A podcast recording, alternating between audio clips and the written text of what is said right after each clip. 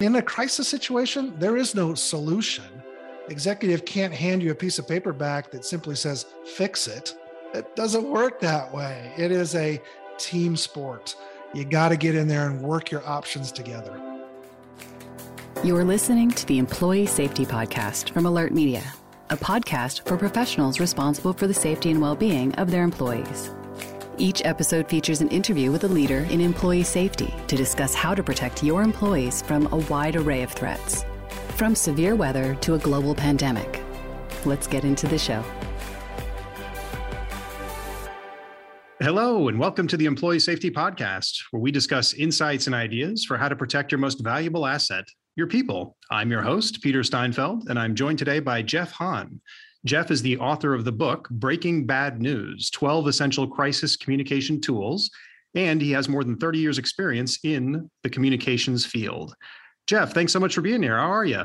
Hey, Peter, it's great to join you. Thank you. I'm doing great. Appreciate it. Excellent. Well, our focus today is on the communication tools that are essential to effectively navigate a crisis. But before we begin, can you tell us a bit about your background and experience in communications? Yeah, for sure. Well, right now I am the owner of agency, marketing and communications agency, and we really specialize in two places: food and beverage and energy. We we think about those two spaces as the at the at the base of Maslow's hierarchy, if you will, almost the essentials of life. And when I rewind my background un, underneath that context, it becomes a little bit more straightforward than what it would be if I would have done it from the beginning. But I came really into the agency business 15 years ago from 15 years of corporate work. I was a corporate communications guy at Motorola in the semiconductor business. And a lot of the work that I did during that time was, in fact, in crisis activities. Before that, I had four years in the military, did a little bit of a stint with Lockheed on the space program. So I had a really interesting way to weave through a corporate communications, now agency communications experience. But I've always had this interesting crisis thing going on in my life. And it finally culminated into, well, here we are today in this conversation. Very cool. I can imagine you've experienced quite a few things. So, what actually inspired you to write a book on the topic of crisis communications for organizations specifically? You know, the challenge that I've always thought about when it comes to crisis communication is that people shy away from it. They don't want any part of it because it's always felt like some sort of, I'll call it dark art and I wanted to try to shed some light on that darkness because I don't feel that way. What I wanted to do was reduce what felt like a specialized place Uh, that only certain characters could operate in into a system. And in fact, that's what I did inside of Breaking Bad News. And that system really allows any team of people who are interested in navigating a difficult situation, it gives them the tools that they can use to work their way through a crisis event. So it's this system versus dark art that that was my frustration. Uh, and through the book, I was able to construct this design, construct this model, if you will, for how to prosecute these in an efficient way. Well, that makes total sense. The reason people want to avoid it is because they don't have the tools in place and know what to do. Once you ha- have a, a structure, a scaffolding you can follow, it definitely makes it a lot easier. It's still not simple, but it makes it a lot easier. You got it right. And I'll tell you what, one, one of the essential undercurrents in the model, in the tool set, is exactly on point to your audience here, those that are concerned about the most valuable asset, the employees. Because in a crisis, they can be your best ambassadors for your brand. They're a bulwark or a firewall if your brand is under attack. And so it's really germane to the conversation here. Yeah, everyone should be trained on at least at a high level what to do when something happens, like know what to say, what not to say at the, at the very highest level can make a big difference. Yeah, for sure. And that stakeholder audience is one of the most overlooked. But the employee population, in my view, they can ha- be armed with that high level message and they can be at least a first line of defense to all kinds of inputs that they get from social media to email who knows but they can you got to at least give them something to work with Yeah, the right or the wrong phrase from the frontline worker can be the difference between being on the news or not being on the news.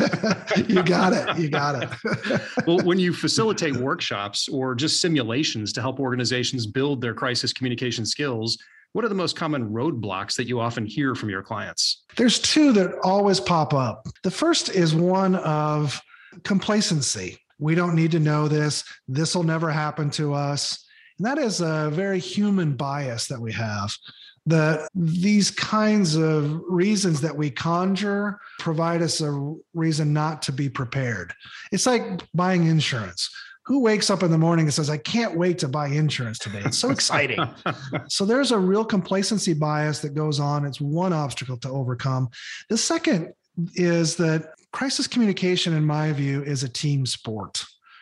And uh, there's a notion that well we'll just hand it to somebody to fix this mm. let's just get a mm. fixer and honestly that that's just a myth that you only see on tv for brands in crisis it is definitely a team sport and and therefore accepting right from the beginning that we have to operate as a team well functioning team in the midst of a lot of ambiguity and pressure, that's a notion that teams have to accept in order to be successful in the simulations and workshops that I put on. Yeah, it seems like the best answers can come from the people who are most familiar with the company, and, and an outside firm won't necessarily understand that. They won't be able to speak from the heart.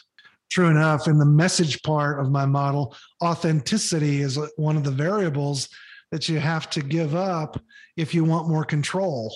And so it's a really interesting tool to work through as you imagine trying to put together your plan. That's a tool that I have teams work through and and they they struggle with it. Oh, of mm-hmm. course we mm-hmm. want to be authentic. Uh, uh, not so fast. No, we don't. yes, without a doubt. Well, can you give our listeners a synopsis of your book and what it can offer them? For sure. Breaking Bad News is really oriented around a single model, a centerpiece model. And what it the model declares is there are five steps to successfully navigating any crisis event. And those five steps can be accomplished in 120 minutes. So let me tick down them really fast. First, you have to assemble the team. By the way, that's the hardest thing that any team usually has to do is just get together. Yeah. Second, message. The holding message is the first thing a team has to put out. They got to do it quickly. Then you get into the bigger ideas. Message mm, expanded. Messenger who's going to deliver it? And the method of delivery mm. so you work down through that team assembly holding statement message messenger method if you get those five decisions made and made quickly you can control the narrative of a crisis. And that's really what's at stake. Are you going to work to control narrative or are you going to let other voices flood the zone and set the narrative for themselves? Yeah, I talk about that a lot with customers and prospective customers that I work with is all about controlling the narrative. And if if you don't do it in this day and age, I mean, there are so many different sources that people can go to from social media to their smartphones, and it just gets out of control so fast. Oh, for sure. And that's why the those five tools are presented in t- inside of what I refer to as a TikTok box. You have a timer on you, and that narrative is going to slip out of your hands through social media or news media who don't care what the facts are. They just want to break the story, so to speak. Mm-hmm. They don't care. Therefore, you've got to make a determination that even if you don't know all the information, that you're going to at least set a framework into place that allows stakeholders to understand there's a voice of ownership that's in play. Mm. Well, in your experience with crisis management, do you find that both internal and external communications are equally important to overcome a crisis, or do you place more value on one over the other? Well, I used to spend more time just focusing on external. I was like, you know what? We've got to just get the media. If we can get the media in the right place, we'll be okay. These days, I don't think that way as much. Social media now has leveled the playing field for virality. There is no authoritative center. There is no Walter Cronkite, so to speak, anymore. I place valuable weight now on three different stakeholder sets media, social media, and then the as we were talking a little earlier, the employee population of any organization really can be that first bulwark in a crisis situation. And so I tend to design protocols where employees are the first to know by about 60 seconds. Then social media goes, then traditional media mm. goes. What's one thing that some businesses get wrong or perhaps should be more of a focus in a crisis preparedness plan? Nine out of 10 are really bad at the very first step, which is the rapid response team. Let me talk a little bit about that. Assembling your rapid response team is the first step in my model. But how many clients or companies do you know that have a very effective rapid response capability? That means a team that knows when the bat phone rings, when that phone goes off, when that red signal comes, I know where to go. I know what Zoom channel to pull up. I know what conference line to call in on. I have in my pocket a card that tells me exactly how to do those things so that I can assemble with my rapid response team in under 15 minutes. Next, I know exactly the role I need to play once we are assembled. Well, those two things are assumed in a lot of organizations. Yeah, yeah, we'll just get together. Uh, we'll have the CEO do that kind of stuff and this and that mm-hmm. and the other. And in fact, worst case scenario is to have a CEO stretched too thin, looking at too many things and being tasked with absolutely the wrong kinds of decision choices. Rapid response team training, then, in my simulators, takes up a bulk of the time. Just getting people into the chairs and into their roles so they know how to work together. That's the most overlooked component of any kind of system that I've seen.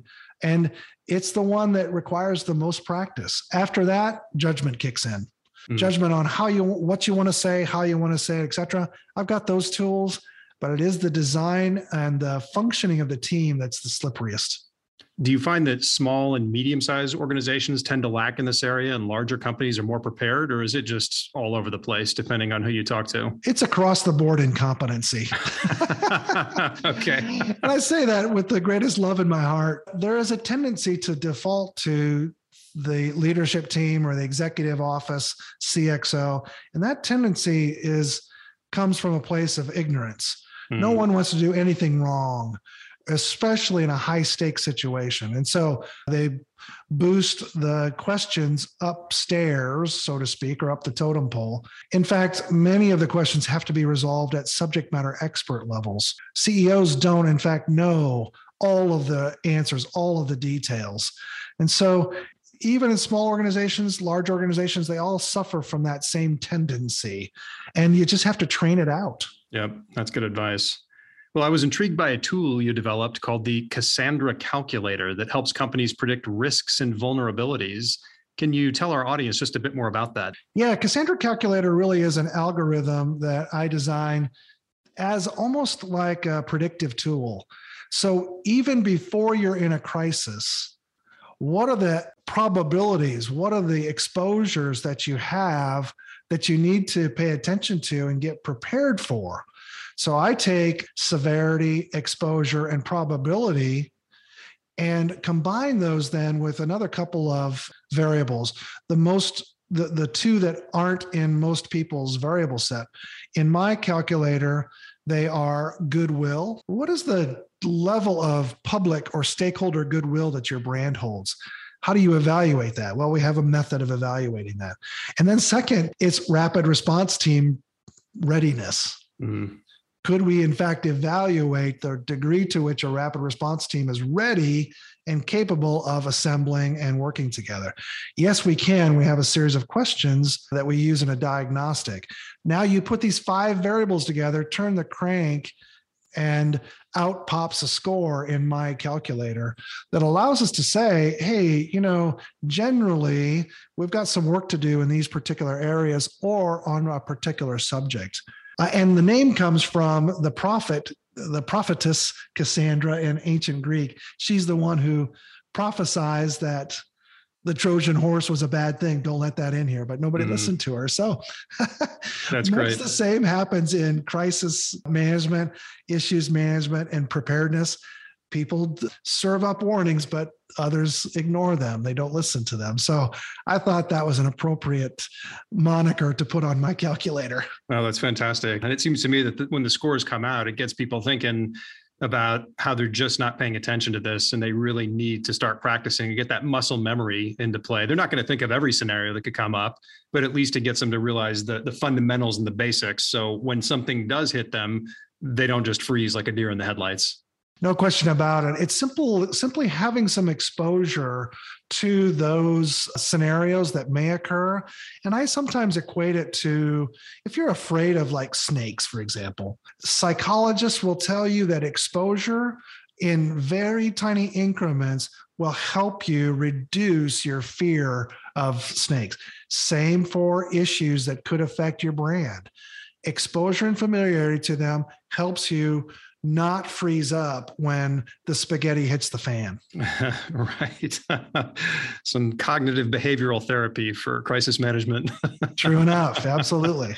well, what are a few best practices for our audience when it comes to crisis communications and management? I like the idea of providing options, not answers. And that's probably my number one best practice for any rapid response team is when confronted with X situation, what are your options? Message, messenger, and method of delivery. What options do you need to make sure you understand are available to you? And which would you choose? And you can go by scenario by scenario. So, the number one most important best practice is to keep in mind options are better than answers. Hmm then a team can use their executive experience their judgment et cetera to choose the options that are available to them. And there's just a finite set. That's what's inside the tools. In message you have 16 options. Oh wow. In messenger you have nine options. In method of delivery 12 options. So as you look at these options you can choose what's most comfortable for you and your brand and your rapid response team that to me is the best practice. Know your options. I think that's great too, because executives will always tell you, don't come to me with problems, come to me with options that I, I can choose from. yeah, exactly right. And especially if you're going to have to escalate up to the executive level. And in a crisis situation, there is no solution. Executive can't hand you a piece of paper back that simply says, fix it with an under with two underlines. right. It doesn't work that way. It is a team sport.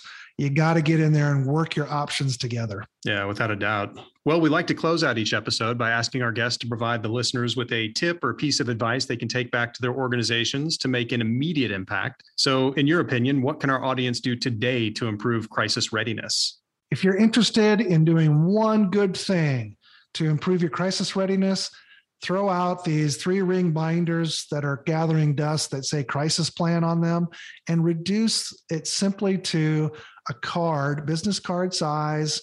That is your rapid response team assembly instructions. Mm.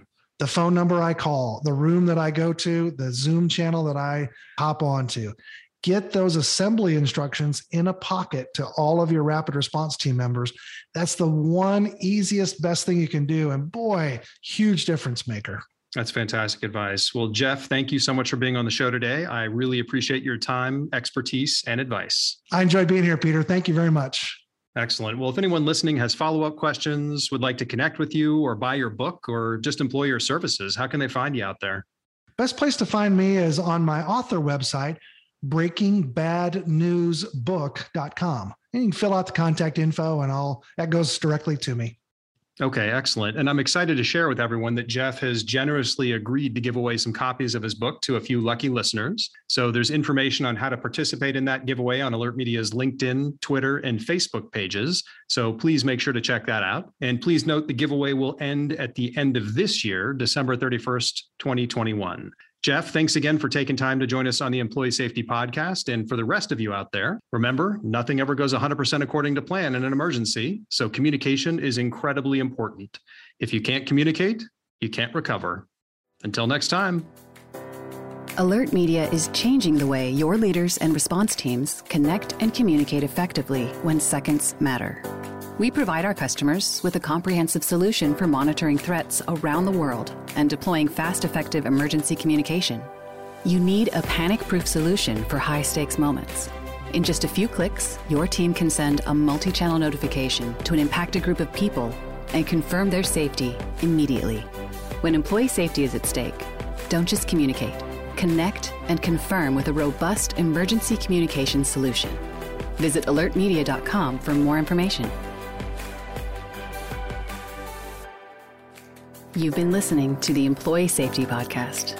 To ensure that you never miss an episode, subscribe to the show in your favorite podcast player. If you're listening in Apple Podcasts, we'd love for you to give a quick rating of the show. Just tap the number of stars you think the podcast deserves. Thank you so much for listening. Until next time.